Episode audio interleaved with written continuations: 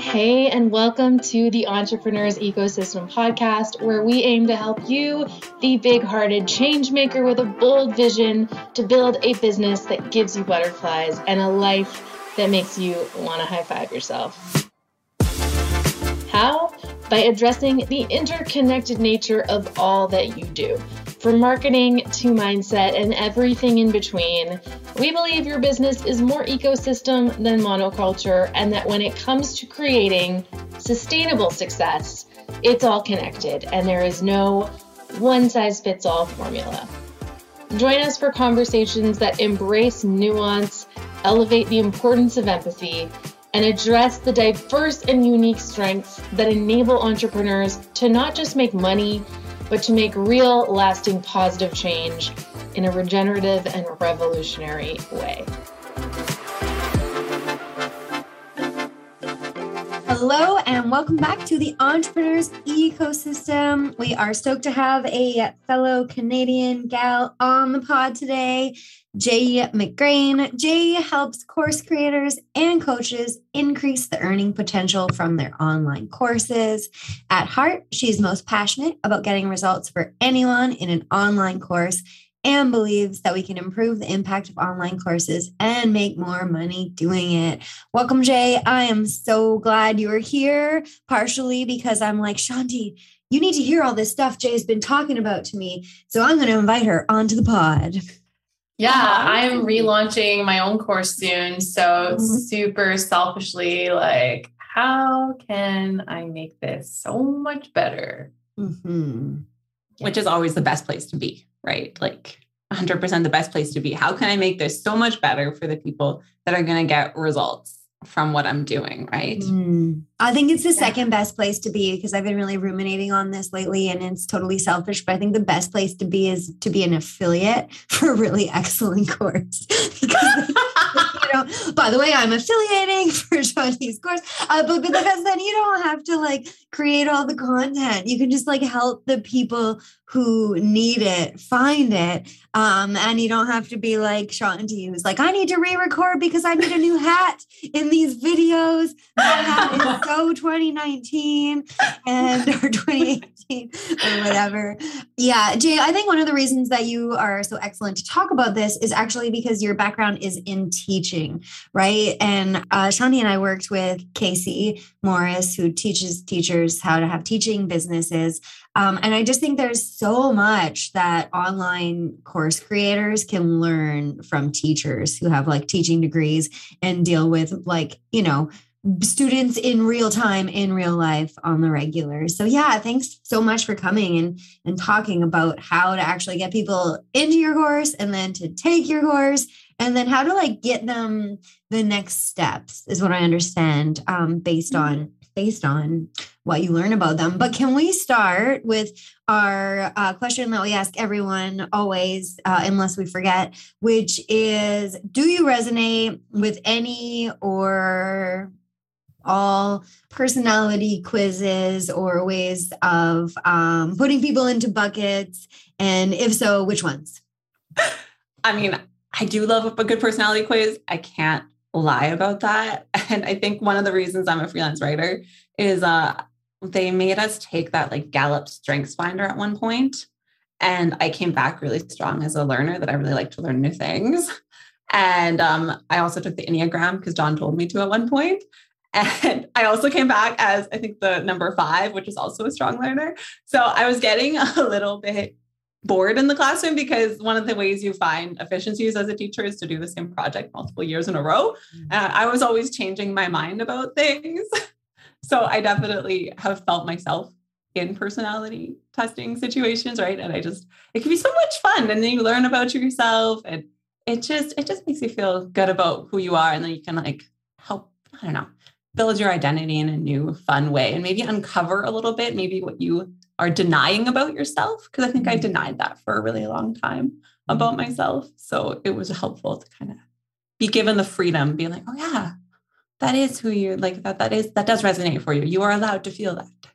Mm. Yeah. Yeah. Strengths finder. I think I'm a high learner too. Mm, me too. I think yeah. that's one of my top 5 mm-hmm. and if and five on the enneagram. Yeah, you can see. I can see how you'd get bored. Yeah. do the same thing over and over, or explain the same concepts over and over. But the kids don't, right? Like I had a grade six class. I taught them in grade five and I got them in grade six and they'd missed a project in grade five because of the pandemic. The school closed and they got to grade six. And I was like, So what do you want to do this year? And they're like, You didn't do the egg drop project last year. And I was like, Oh, I'm sorry that we missed the egg drop project. Right.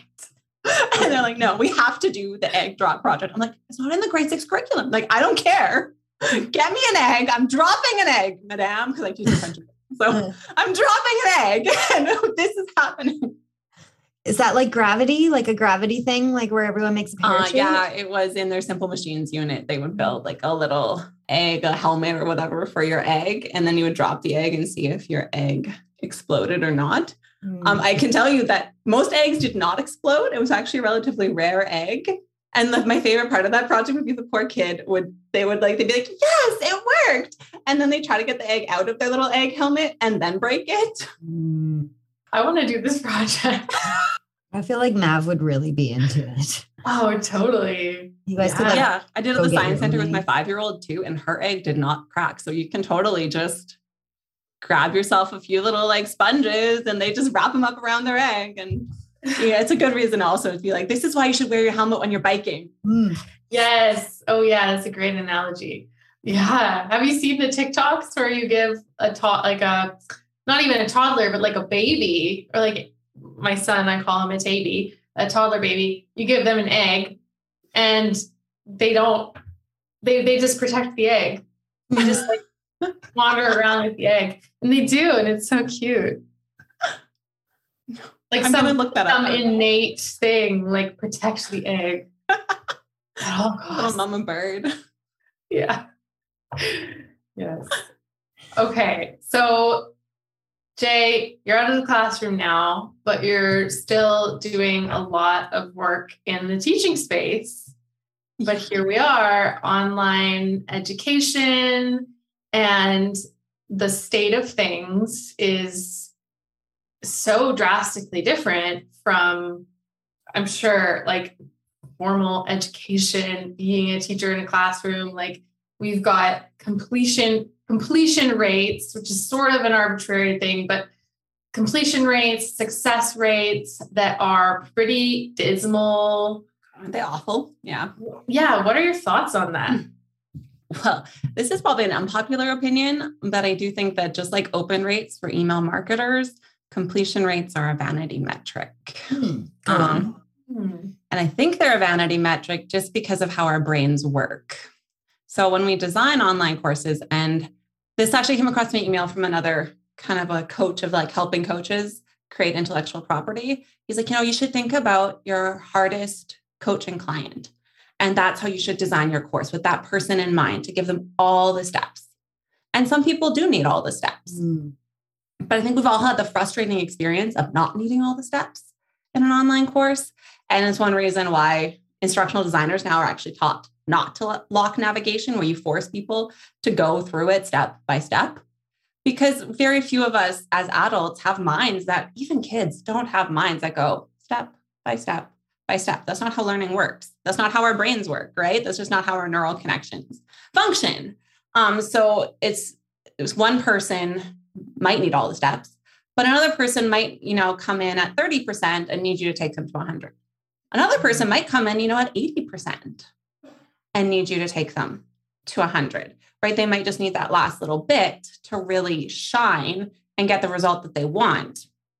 Because that's really like none of us, I don't think any of us are, I'm, I'm, I don't, anyways. None of us are in online courses usually to be like, I just can't wait to watch that online course video.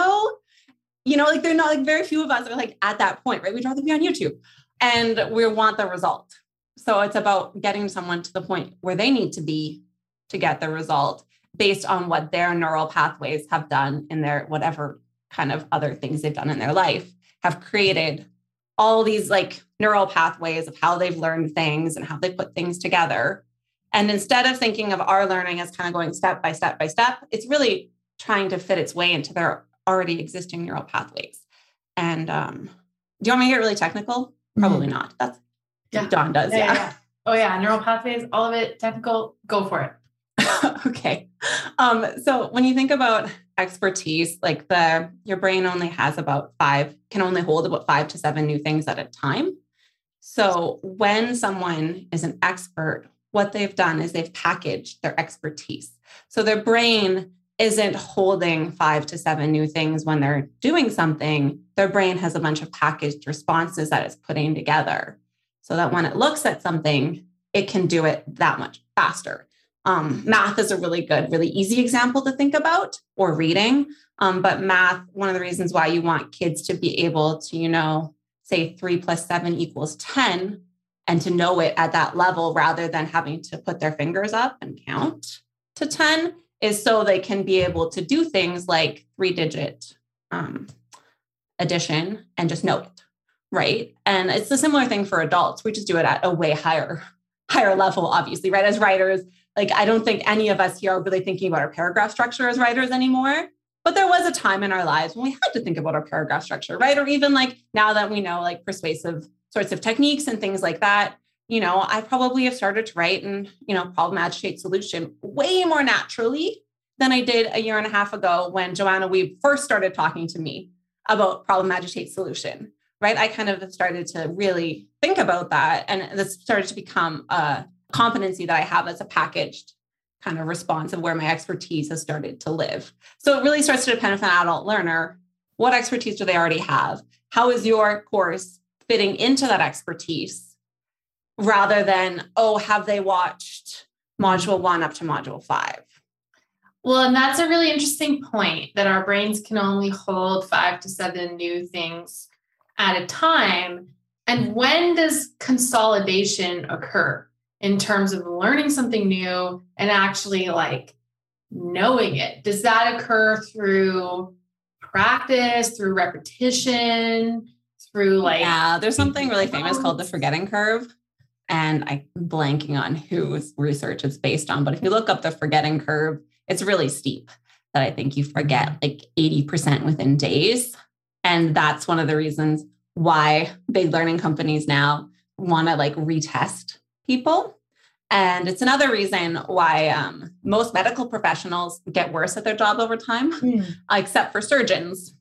Surgeons have a tendency to get better because they have such automatic feedback mm. coming back to them. Right. So part of that isn't only about repetition, but about how fast you can get a feedback loop going, which is probably one of the reasons why writers have editors so that you can get a really strong feedback loop going. And the closer it is to, I mean, makes you kind of sound like a dog, but in reality, I mean, that is kind of how learning works, right? Like the closer it is to the, the closer the feedback loop is to the consequence, the faster you're going to learn it. Mm. Yeah, this is cool. Okay, that is that is so interesting. So, feedback loops. All right. I'm really curious about this in the context of even my own course, because there's a lot of steps involved before someone gets to the finish line where, like, they're experiencing results, they're experiencing like the neurochemical release of dopamine, and like, I did it, I'm here, I've I've done the thing, and I'm quote unquote successful. Like, there's so much that has to happen before they get to that point.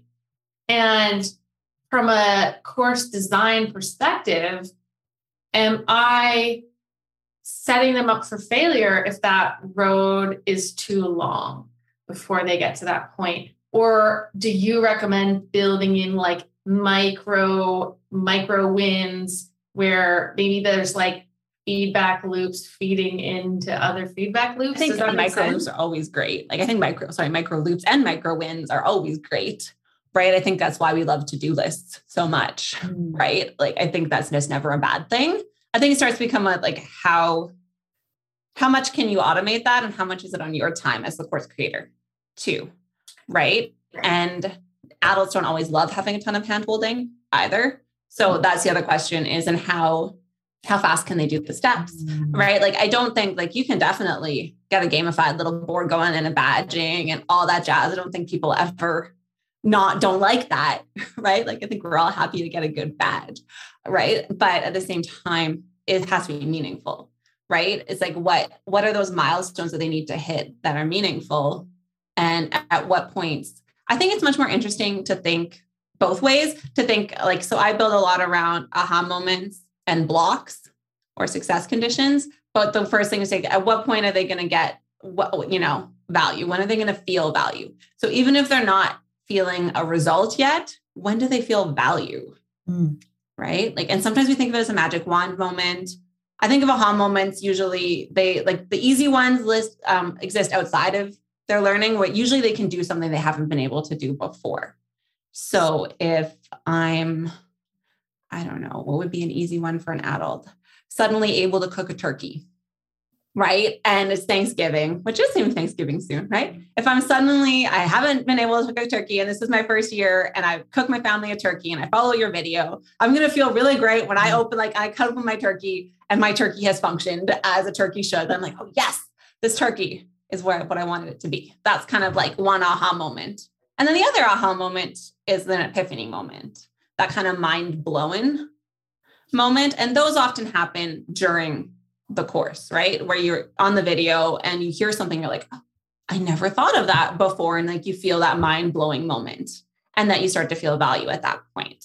So it's not only about getting them feedback, but also thinking about where, where are those aha moments for you, for your students, right? Like, does it happen when they choose their quiz topic? Does it happen when they um, realize who their audience is? Does it happen the first moment they finally get, you know, their results decided? Um, mine for my quiz at one point, I went through um, some quiz training and it was mine. It was when I kind of connected some of my offers to it. Was I was like, oh, mm-hmm. quizzes are like my results are my offers. that was one of my aha moments for quizzes where I was like, what really?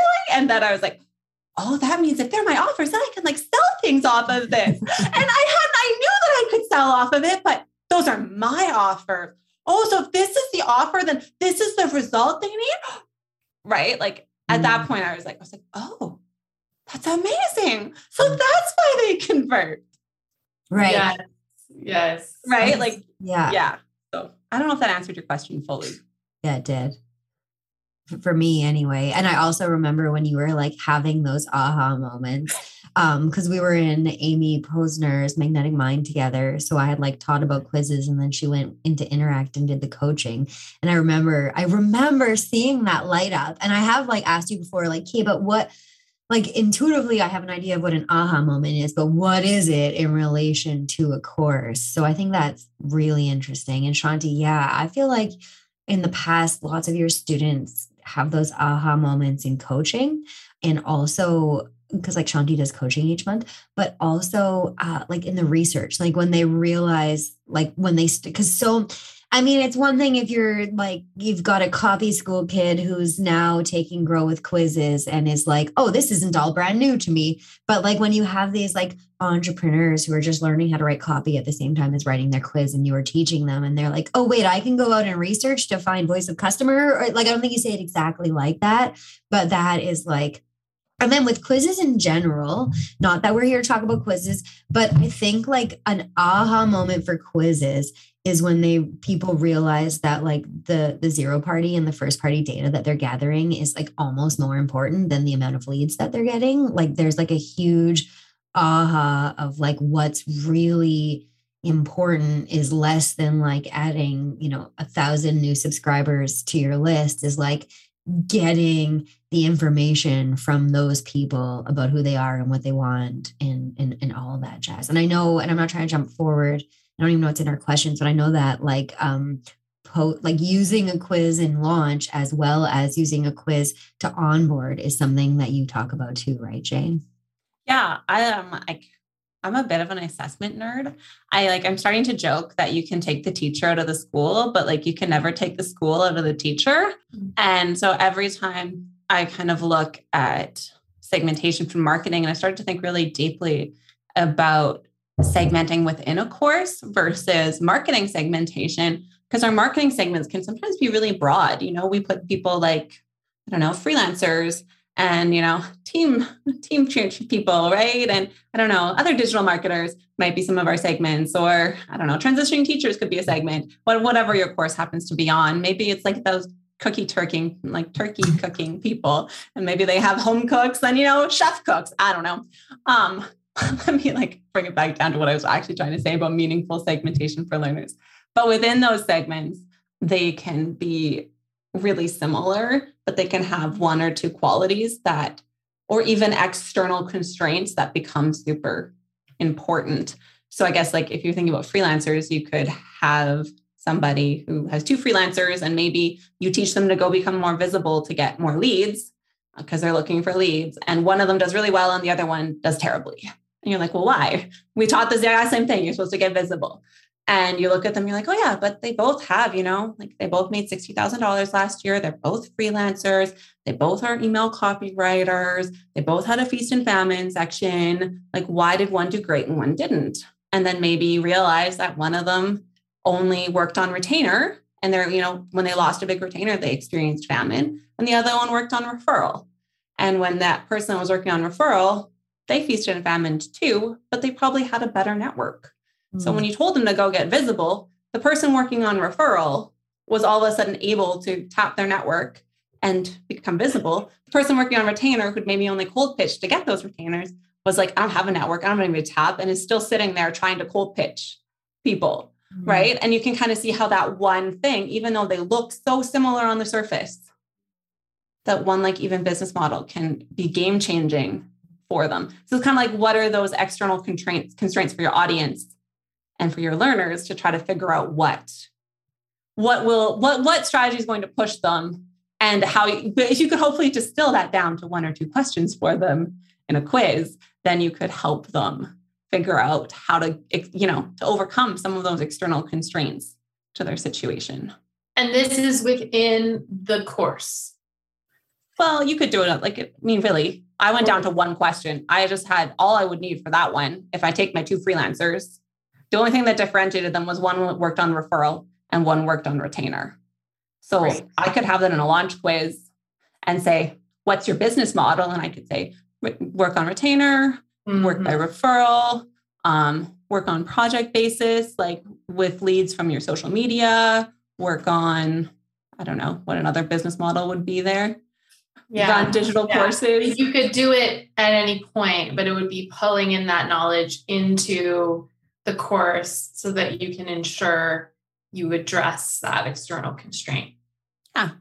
And then you just and put you, them down you, the right learning path so you talked about blocks and how you work a lot with blocks and like mm-hmm. overcoming a block. Would you say an external constraint is similar to a block? Like, what is that really decided? Honestly, I'm still working it out as I think it through. Is maybe you guys can help me because I haven't fully decided in that regard. And sometimes my language I'm finding is like kind of shifting as I move through things. Is that people tend to understand what a block is really easily so I started to use that because we feel blocked, right? Yeah. And um, we tend to understand what an external constraint might look like.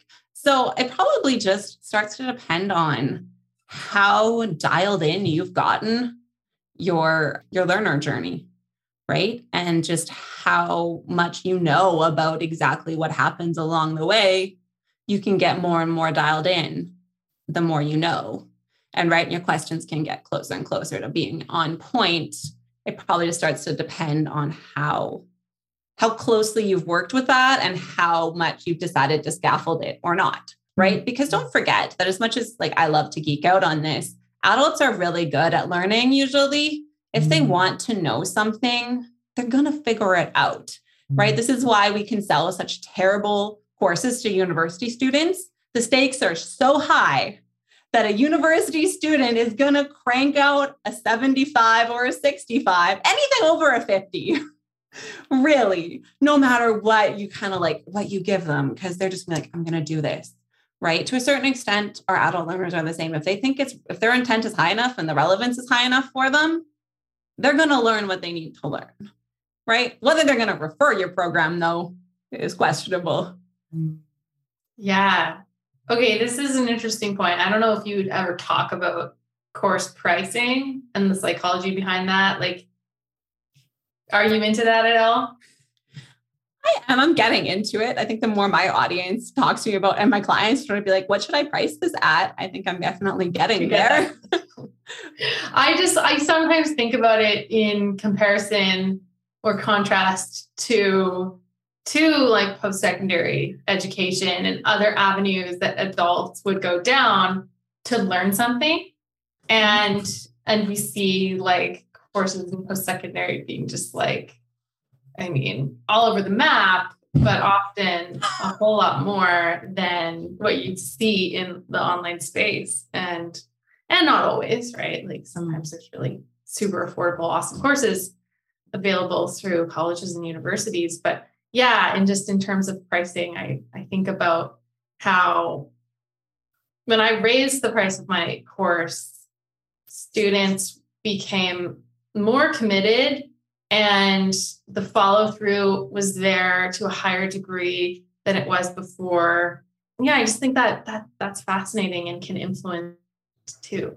Mm. yeah i think it completely can right? And depending on how valuable it is afterwards right being able to say that i have a master's degree from queen's university felt very valuable at the time even though ironically i didn't pay for that i was fully on scholarship for that degree um, but you know, being able to say that, it, you know, feels very important, right? When you know, it depends, I think, on the prestige of the person. But I think you're completely right that the follow through does. The more you've paid for something, the more likely it is that you want it, and the more higher your commitment is. So the question from marketing becomes like, how committed do you want someone to be? There may be offers at which you don't want a huge level of commitment because you want the largest part of your audience to get in on it right? There's other offers where you want maximum commitment, right? Especially if you're going to be like on a long mastermind with somebody. Like, think about that. I don't know if I would want to just accept sight unseen into my, I don't even have a mastermind. If I had a six to nine month mastermind, would I really want someone to plunk down their whatever that would cost, $6,000 or whatever, or $9,000 on their credit card and then just show up on the first mastermind or the first time I meet them?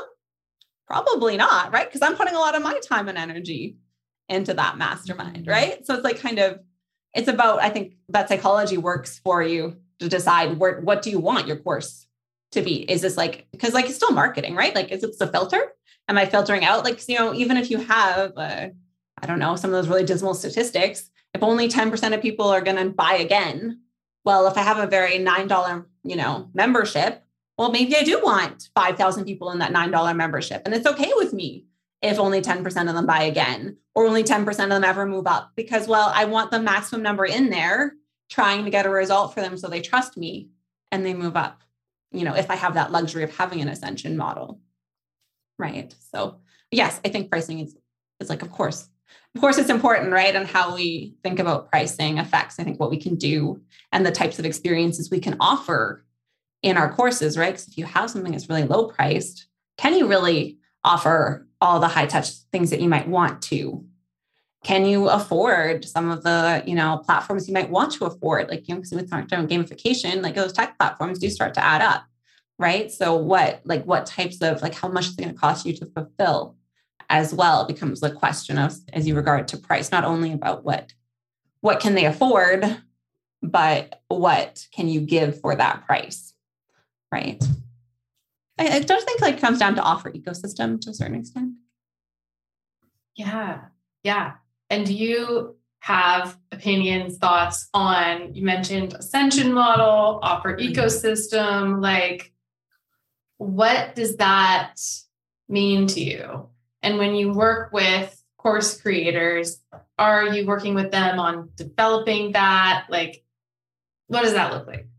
I think that, like, as copywriters, people do and maybe you guys experience this too, that people do ask me about their pricing model pretty consistently.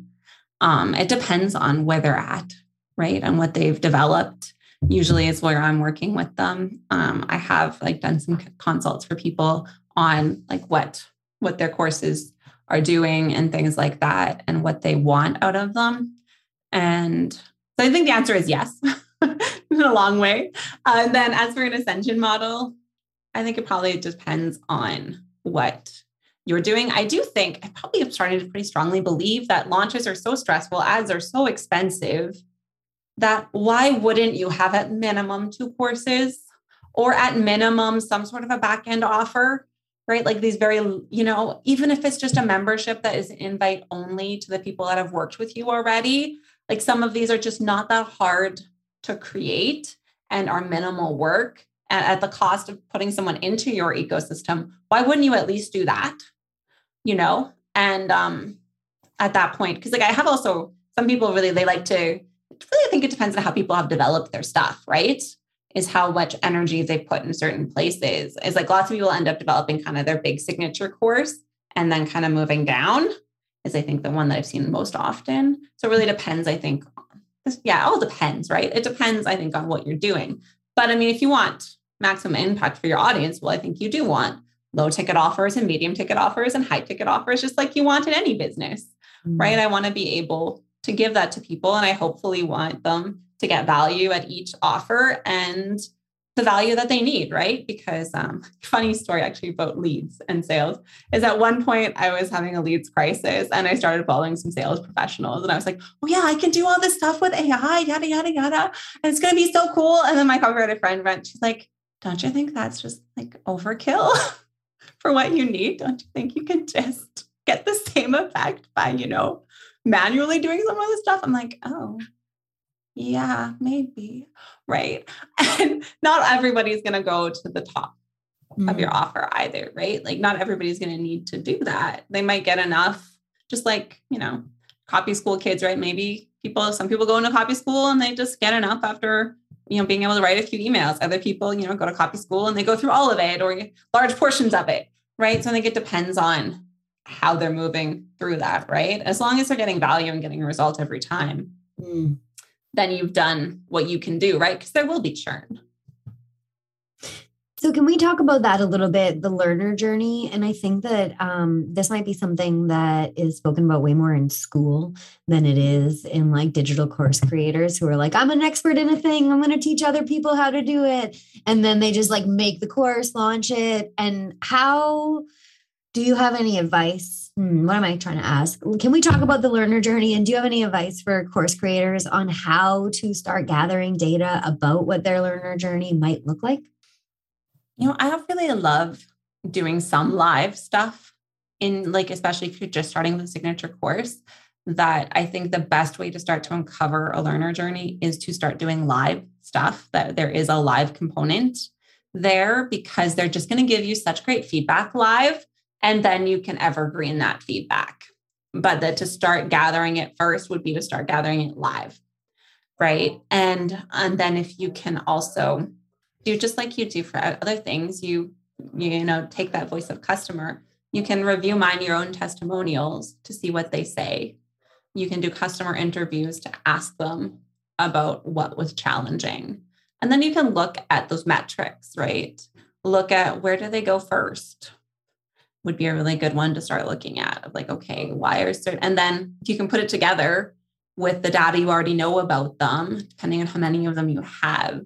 You can put together, especially if you've had a quiz running at the start, put together what you know about that person mm-hmm. with where they've gone first. That's a really great way to think about like, okay, what do they need first? Well, they're going here. As long as your stuff's unlocked, they're going to kind of gravitate to certain areas um, somewhat naturally. And then you can start to kind of helpfully push them along. And then there's some places where you might know that people need certain things that, you know, not only from data, but just from your own experience with doing it.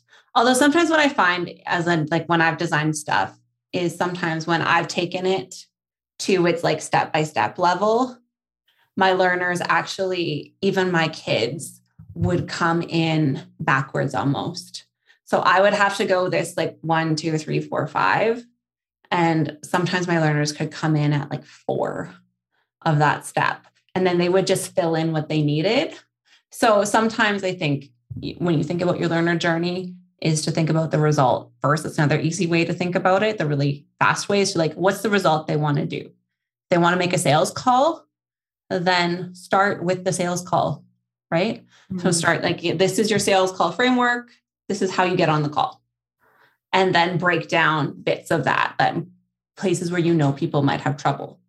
Right. And as you do your coaching calls, they're going to tell you where they've had trouble. You're going to know from your previous coaching experience or even from your own experience of what caused you difficulty. And then if you're like, oh, um, pricing causes difficulty, well, then you have a pricing module, but you've first explained getting through the sales call. So if all they see is how to do a sales call, great. They've seen that. They've had that like idea of how to do that. So you can start kind of as close to the result as possible and then help them move backwards. That's one way to do it. And you find that simply by deciding what is that transformative result, right? And then try to, to start them as close to it as you can and then allow them to move backwards, depending on how complex it is. But yeah, I think, yeah, we'll distill it down to like two things start live and then listen to their questions. Do your voice of customer research on your own testimonials and your customer surveys, customer interviews. And then as you design, get them as close to the result that they want as possible, as soon as possible. And then allow them to fill in what pieces they need. Interesting. Yeah, it's cool that you say take the constraint off of like don't necessarily have them follow the videos step by step by step by step because like yeah i consume courses this way too where i just jump in see sort of out of everything that's available what do i need the most go there focus on that and then move on to something else and often it's like all over the map they're they're not at all in order and i think a lot of my own students function that way too and are coming in at totally different stages often. So that's really great advice. Mm. So to, to speak to that like transformative result, I think as course creators, that's what we're communicating often is like, this is a transformative result. Here's what's possible. Here are all my like shiny testimonials of my most successful students ever. You could be one of them. And yet, we also know that most testimonials are atypical and not necessarily a reflection of the majority of students who take a course. So, what are your opinions on this? Like, should we be using testimonials that are more diverse in terms of results?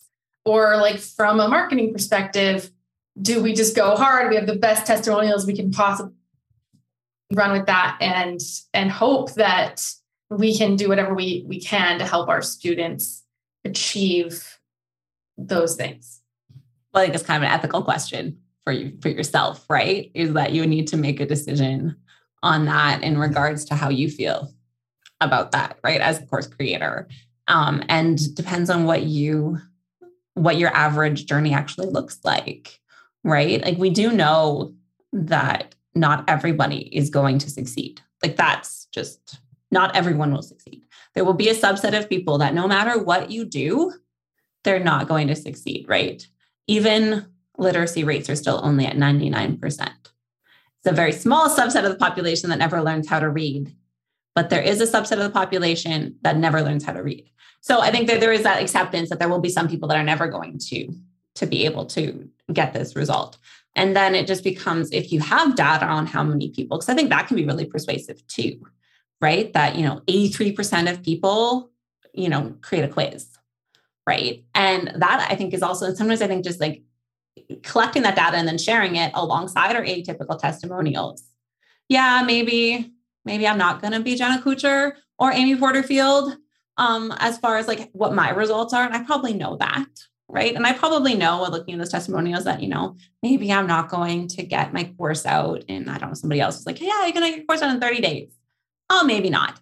But, you know, if I see that stat that, that's average, I'm like, yeah, but 80% of people create a course. You're like, oh, okay, well, maybe I'm not going to get it done in 30 days, but I'm probably going to have a course eventually. Right. Mm-hmm. Um, so I think like gathering that data can be helpful. And then with, I think the other marketing side of those atypical testimonials is to look at the external constraints to those people and see if you can start to figure out what they were. So I like I mentioned Amy Porterfield and Jenna Kutcher that maybe they had really great audiences. That that's part of what gets communicated in the course. That look, you know, you need to also be audience building at the same time, right? That you you know, and you can communicate that at the beginning. Like, what's your audience at? well, if your audience is at, you know, my subscriber total of, I think, six with me and my husband's emails both on it, I am not going to have a great offer coming out. right? Like I need to do some list building here, people, right? Before I'm going to get anything. So if you can communicate some of what those externals are, and those externals can be great for figuring out if you have a next offer. Well, if you know what some of those externals were, if you can nurture some of those external constraints, so that intentionally nurture them. If it's like, okay, people need a list, intentionally nurture some of that. Add some of that into your coaching calls of like, hey, where's your list? What's the block for having a list building this week? Right. And like intentionally nurture some of those conditions so that they're ready for the next offer. And so that when they do finish your transformative result, that they get closer to an atypical testimonial because they fix. Because usually atypical testimonials have some sort of external constraint around them, right? Like whether that's my freelancer with a great referral network, whether that's somebody who um, launches a quiz with, you know, a 20,000 person email list, right? Those are both kind of external constraints that are, they're not like, they're not like my height. Like I have effect, like I can affect how many people get on my list. I can't really grow any taller, mm-hmm. you know, but I can affect how many people are on my email list, right? So if I know. So an external of- constraint, can I clarify? An external yeah. constraint then could be a positive thing. It's is it is it like an external? It's an external influence. It's whatever creates right. your success that's outside of yourself. Okay. Cool. Okay, it could be positive. I'm sorry. Maybe I need to use a different word, the constraint. Yeah, you're so lovely to help me be on my on the podcast because like I, I totally I'm totally. still working through my language. Um, another That's way great. to think of it is great. like sometimes yeah, because I would have assumed that like an external constraint is a limiting factor, a limiting yeah. externality. Well, the really interesting thing I just read Outliers by Malcolm Gladwell and talking about height is that external constraints only are limiting for so long. So, like in the NBA, he uses the example that someone who's six one in the NBA, uh, you probably need to be at least six one to really function in the NBA. But you know, and then uh, every inch helps. But by the time you get to about six foot five, it doesn't really matter anymore, mm. right? So there is a point at which things stop mattering, and it's kind of interesting to think of these external factors, I suppose, that create both outliers positively and outliers negatively, right? And how, at what point do they stop being limiting factors, mm-hmm. right? At what point does it just be, you need to be this good, but, you know, being any higher than, you know, being any taller than six foot five isn't really going to help you any in the NBA, but being shorter than six foot one is probably going to be like a non-starter. So it's like where where are our external factors that, you know, really affect someone's someone's ability to perform. And same thing around offer right? Like for list like how big a list do you need to make six figures right? And right. that answer will be different mm-hmm. right? Depending on a variety of factors right? So it's like where where what like where's that kind of sweet spot that you need to get someone to but that they are going to anything more is just going to be you know gravy. Yeah yeah, I feel like Shonda, no. you got you had something, so I want to let you go there. You had a hat. Well, no, I was thinking about this from that lens of like it's only positive for long. Like there's so many just examples that come to mind, but one big one is with people who are like like we know the Dunning-Kruger effect. There's like Mount Stupid, right? Where you think you know much of what there is to know and yet you're actually like largely ignorant of a lot of the reality of the, the subject matter.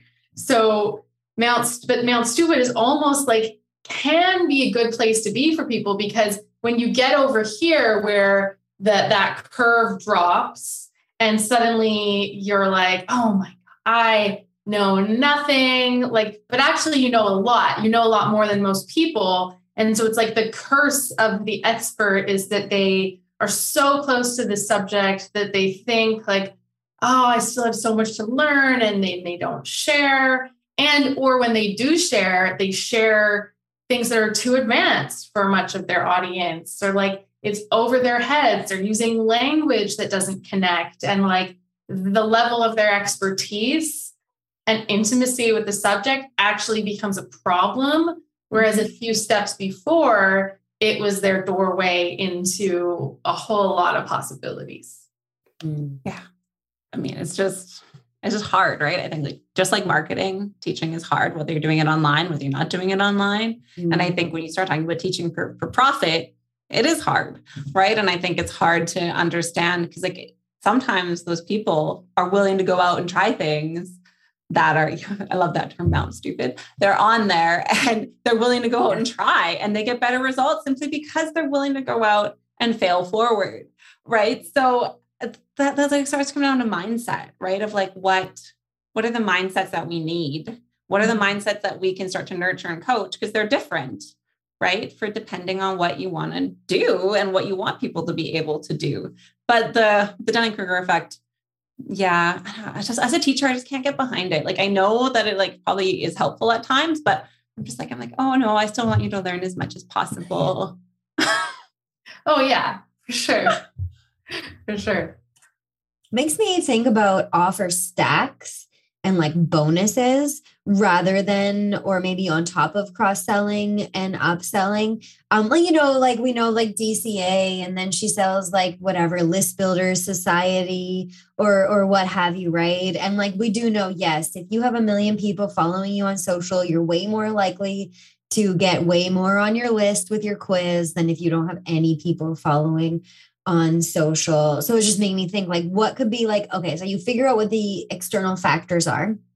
And then can you build your like bonus structure around um, offering some teachings around that? And then maybe after you sell your course, you go out there and and break up those bonuses to the people who didn't take the course mm-hmm. and like sell those bonuses to get people ready say to get like to get into grow with quizzes or something right like okay they're they it, like grow with quizzes will help but it would be better for them if they already had whatever a thousand people following them on social who don't have them on their email list. Like you don't like not not that a quiz can't help if you already have an email list, but it would be more helpful you had a big audience somewhere and then you wanted to pull them into the, you know, the thing you own, like like like we speak about.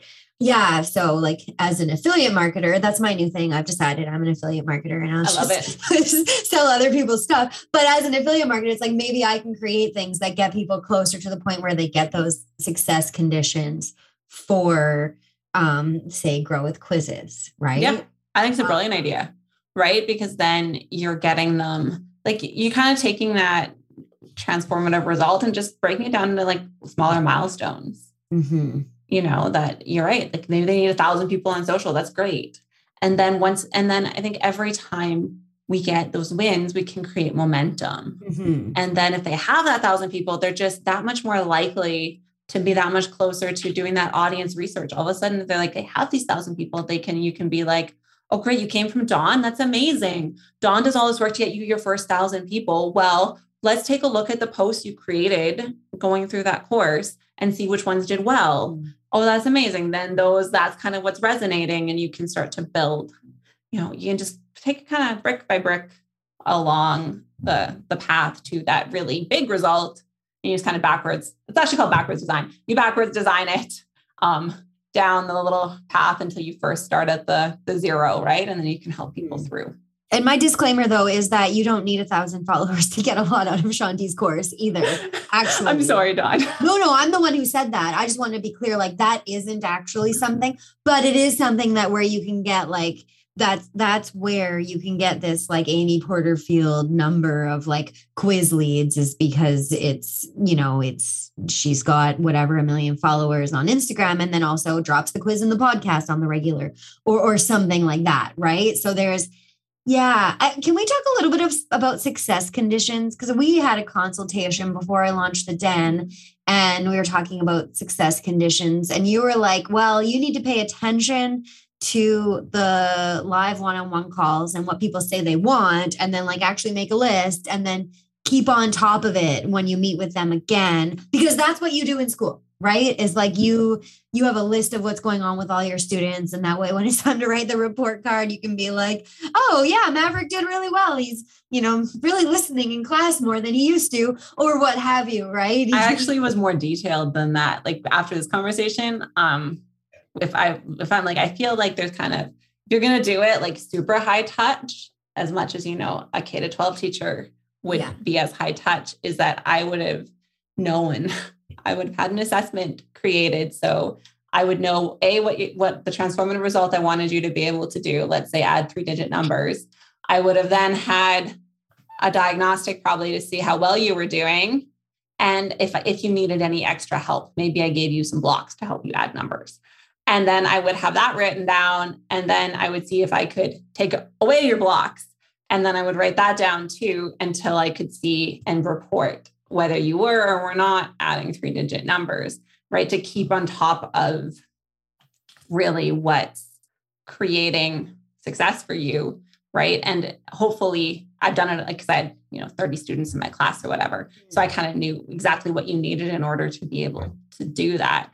Um, and I think that's kind of where some automated stuff could live is if you're paying really close attention to your atypical testimonials for their external factors or constraints and then you're paying really close attention to the questions that people are asking you and you have an idea of your learner journey that you can then start to put those pieces together and automate an email sequence and build it out of like okay and then you build it even farther back to like what question? What was those two? So i know my typical testimonial i know their external factor so i have to ask about that in my launch quiz and then I know from coaching calls that this is a mindset block that people have. So I know that we need to do that. And I know that from my coaching calls that people email me and say, I had this aha moment when I did that audience research. And then you can start to automate out some of that movement into, you know, where they need to go and, you know, hopefully automate that learner journey along with a lot of data based on what you've seen from from your atypical testimonials from their questions on coaching calls, from the aha moments when they've reached out to you, and then to your quiz data on what your audience has told you about themselves a little bit more so you can then connect all the dots and hopefully automate it. Hmm. So much fun. Yeah. I love nerding out on all of the data and and in that phase as I like pre- prepare to relaunch where I'm like looking at the surveys and at, at a few different steps, like, or uh, sorry, at a few different stages. So, like before starting the course, midpoint, at the end, as well as, um, and this is more on the marketing side, but like, uh, why didn't you, why didn't you buy?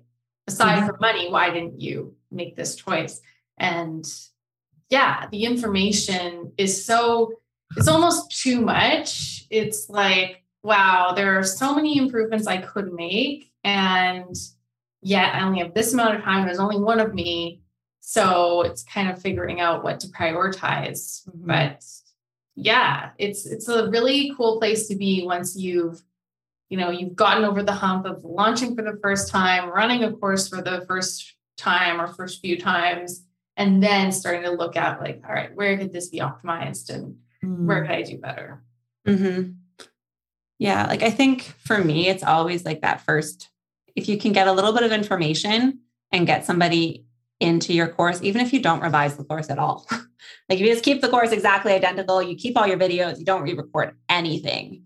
If you can even just get them from the data that you have and then give them like those quick questions that you know make a difference to where they need to start, right? Because like some people might like really sail right through understanding their offers right? They might they might have really great converting offers. And I'm like yeah i just like plug those offers in and i know so much about my audience and they're like off to the races right?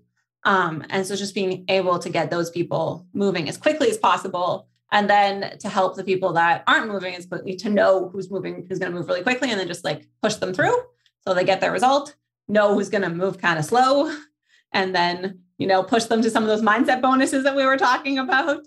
And then, you know, to have something in place so you know who's going to move fast, who's going to move slow. And that can just be like a really fast way of just like, you don't even have to rewrite your course at that point. You just write a little assessment and then tell them where to go. Ooh, I like that. Yeah, I'm really inspired to do something like that. I think that. Yeah, but it's so fast. And like, it's just super simple. Yeah. Often, like I find with course creators, they're, they're so close to their be- like their betas often and to their first launches that they often know. Like it's like, I don't know. I sometimes feel, even as copywriters, that sometimes once you get some best practices in place, um, even if you don't know, even if you haven't review mined 18 million reviews and done, you know, 500 surveys and, you know, done eight customer interviews, that you can still get a better result for somebody just mm-hmm. by adding some best practices and taking a look at a, a few pieces rather than trying to, I guess, Joanna Wiebe the whole thing, even though I love Joanna Wiebe. totally. Huh feels like um, really important information that kind of gets glossed over in this whole like you can just have a digital course and make lots of money and transform all these lives. And what i think i love about what we're talking about is like a lot of the things we're doing, sure, maybe it's so you can like upsell one day or something, but it's actually just getting more people to these atypical testimonial results and not in a because I need more testimonials that sound like this, but in a because like this is the transformation people really want. They want to go from no list again just the example of growth quizzes because that's what i'm closest to too but they want to go from like no list or hardly any list to like a large segmented list right? And it's like i just i think i think also in online courses there are a lot of um, aha moments that have nothing to do with the end transformation or at least like they they contribute contribute that's a hard word for me to the end transformation but you don't even need to get your quiz written in order to get to a place where like you know we like got this like great like copywriting 101 thing in in that course too right? And so like even if you never finished your quiz but your emails got better that might be enough for your business to do a lot better. And so like being able to dig into data, but also just like you said, like listening into the coaching calls when people show up and they're like, "Oh my god, this was so awesome! Total game changer for my business," and they and they might never get to that like you know vanity metric of like I finished the course and you can give me a gold star now. Um, there might be yeah, there might be a lot there. I also think understanding why adults want to learn, and this comes back to that first question where you're like, "I'm a five I love going down rabbit holes and learning as much as possible. It almost uh, like, and I know Jay is a person who like has created a lot of stuff and then not put it out there, but probably had so much joy in the creating. I totally um, do, yeah. Right. When and you like, said you didn't want to create the course, I'm like, oh, but that's the fun part, Dawn. How could you only want to sell the course? It's the fun part is the unit planning, Dawn. That's the fun part. I think the fun part is the coaching calls, right? Like we all have our our, our fun parts, but yeah, yeah, really cool. Mm-hmm. Yeah, and I think like also when those people are getting to smaller aha moments, is that it doesn't mean even if they don't get the big result, it doesn't mean that they're not ready to buy something else from you potentially, mm. right? Like um, just because somebody hasn't gotten to that point yet uh, doesn't mean that they're not ready to you know, be in a membership with you mm. potentially, or something even lower ticket, right? Like, um, I just bought a Reels membership because I'm trying to do more Instagram Reels, and like it's it's like a no brainer price point. When we're talking price points, it's like twelve dollars a month. So it's like super low. And she just sends me an email with like real trending reels twice a month. Oh, yeah. Right. But like super valuable to me. Right. So, like, if you know some of that about parts of your audience, you might be able to give them a no brainer sort of a thing that can be, you know, you might not even have to create that, right? Like you might be able to outsource all of that, but, and they don't need to have completed their quiz, but you know that they took that copywriting module and you know a little bit more about them that they probably didn't have a lot of copywriting experience beforehand. Now that they've learned copywriting from you, you're very trustworthy. And then you could sell them, I don't know, like a newsletter membership mm-hmm. that they mm-hmm. get their small business newsletter template, you know, once a month with four templates for them or something. Right. So, like, I guess I think it opens up. I think you're right. Like, when you open up your mind to more than just that atypical transformative result, you open up your offer ecosystem too, and you open up your understanding of your audience and their needs. And it just gets closer and closer to being, I guess, not just customer, you know, growth, but learner growth. Mm. Yeah, I've had that happen just in so many in so many different ways where a student has you know achieved like a small win and then wanted to work with me in some other capacity or it's even just like stuck around in my own ecosystem and remained like connected and responding to emails and like clearly there's like a sense of of I guess loyalty because something some even small transformation occurred uh, yeah, which as a teacher is such an in- incredible gift that you don't really I didn't think about before embarking on this. But it's a gift as marketers too. Yeah. Like getting somebody yeah. to those small quick wins really quickly means they don't churn right away, which is a great like thing to have some more retention. But the other thing is if you are really like some of these tripwire funnels are upselling so aggressively that people leave your ecosystem. They may have even purchased from you a $27 course, but you have upsold so aggressive. Someone just told me this they were saying that she's left like four course creators. She's like, I was upsold so aggressively that I refused to stay in their ecosystem. Mm-hmm. Right. That yes, upselling it should be part of your business, but once you've gotten a win, I'm like trying this like new tagline: educate first, market 2nd mm-hmm. Right. Like even when we're thinking of our webinars, educate first, market second. Paid paid to launch boot camp, same thing. Educate in your little boot camp first, market second, even if you market like aggressively. Like Amy Porterfield just marketed DCA pretty aggressively. And yet I don't necessarily feel like I hate her, even though I've, you know, I've gotten a lot of emails from Amy Porterfield recently and I was in her boot camp, but I don't feel at the end of that that I'm like, oh no, I'm never going to buy anything from Amy because it was just too much upselling. I was like, no, mm-hmm. I was like, oh yeah, I got like a few things out of there. I'm not ready for DCA right now. But, you know, I enjoyed the like, you know, I enjoyed her do something different. I like was on the odd mindset call, right? But you know, I still got like something tangible out of that. That's not, oh no, I need to just leave her ecosystem entirely because she sent me 60 emails in the past two weeks. Mm. Yeah. Yeah, totally. Speaking of Amy, she had that like email that came afterwards, and I didn't read any of the DCA launch emails because I've been involved with that enough times. But it was like, I'm so grateful for you. I know I sent you a lot of emails and you're still here. And I was like, oh, this is good. Like, that was a good that I feel like we ignore that a lot of the time. People are either like afraid of spamming people or just like throwing emails at them and not really even like acknowledging the fact that they just like like you know hit you with like a million snowballs of emails in the last 2 weeks. So I thought yeah, I thought that was really cool. Yeah and it makes you feel better, right? Like it makes you feel like you're like, oh yeah, I do want to like thank you for recognizing that, and I think I want to hang out more with you because you mm-hmm. recognize that that was you know real for me, right? And I think that's the other thing when we talk about getting those aha moments and those small wins is that they're it's like you feel really seen when somebody can give you that mm-hmm. right but the the really tricky part i think about this without that piece of like knowing that the slight difference in between our audiences is that one person's aha moment is another person's old hat. Mm. So it's just you just it's just about knowing that's where quizzes come in, right? Because you can so you know specifically segment your audience to get them onboarded in a very personalized sort of a way. Yeah.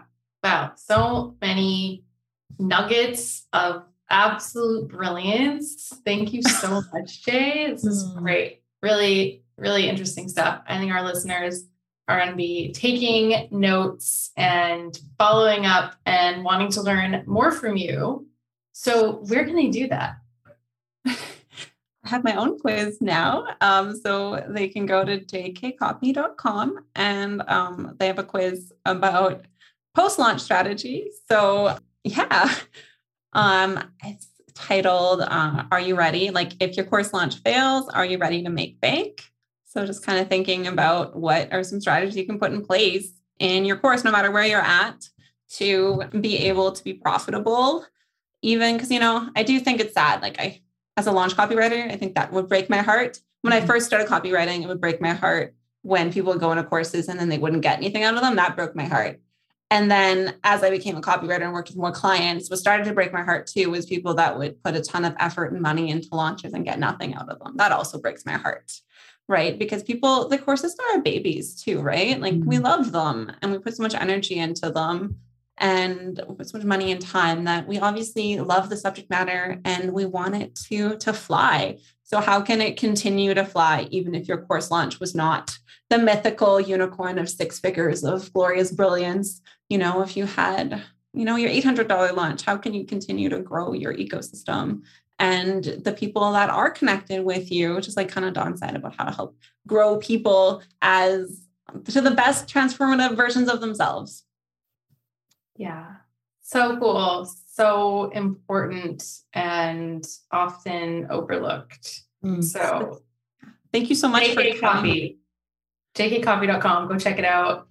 yeah. Thank you so much for being here. Mm, thank you, Jay. So nice to chat with you. Thank you so much for having me on the podcast and helping me work through some of my ideas because they're still new on my end too. So thank you so much for providing this space to chat and all your wonderful, beautiful questions that you held space for me and gave me a place to, you know, share some of my expertise um, that comes out of being a teacher. I feel like there's like some teacher superpower there that I have to own. So thank you so much for giving me space to do that. Oh yeah, let's own our superpowers, friends, and we will see you or speak with you again soon.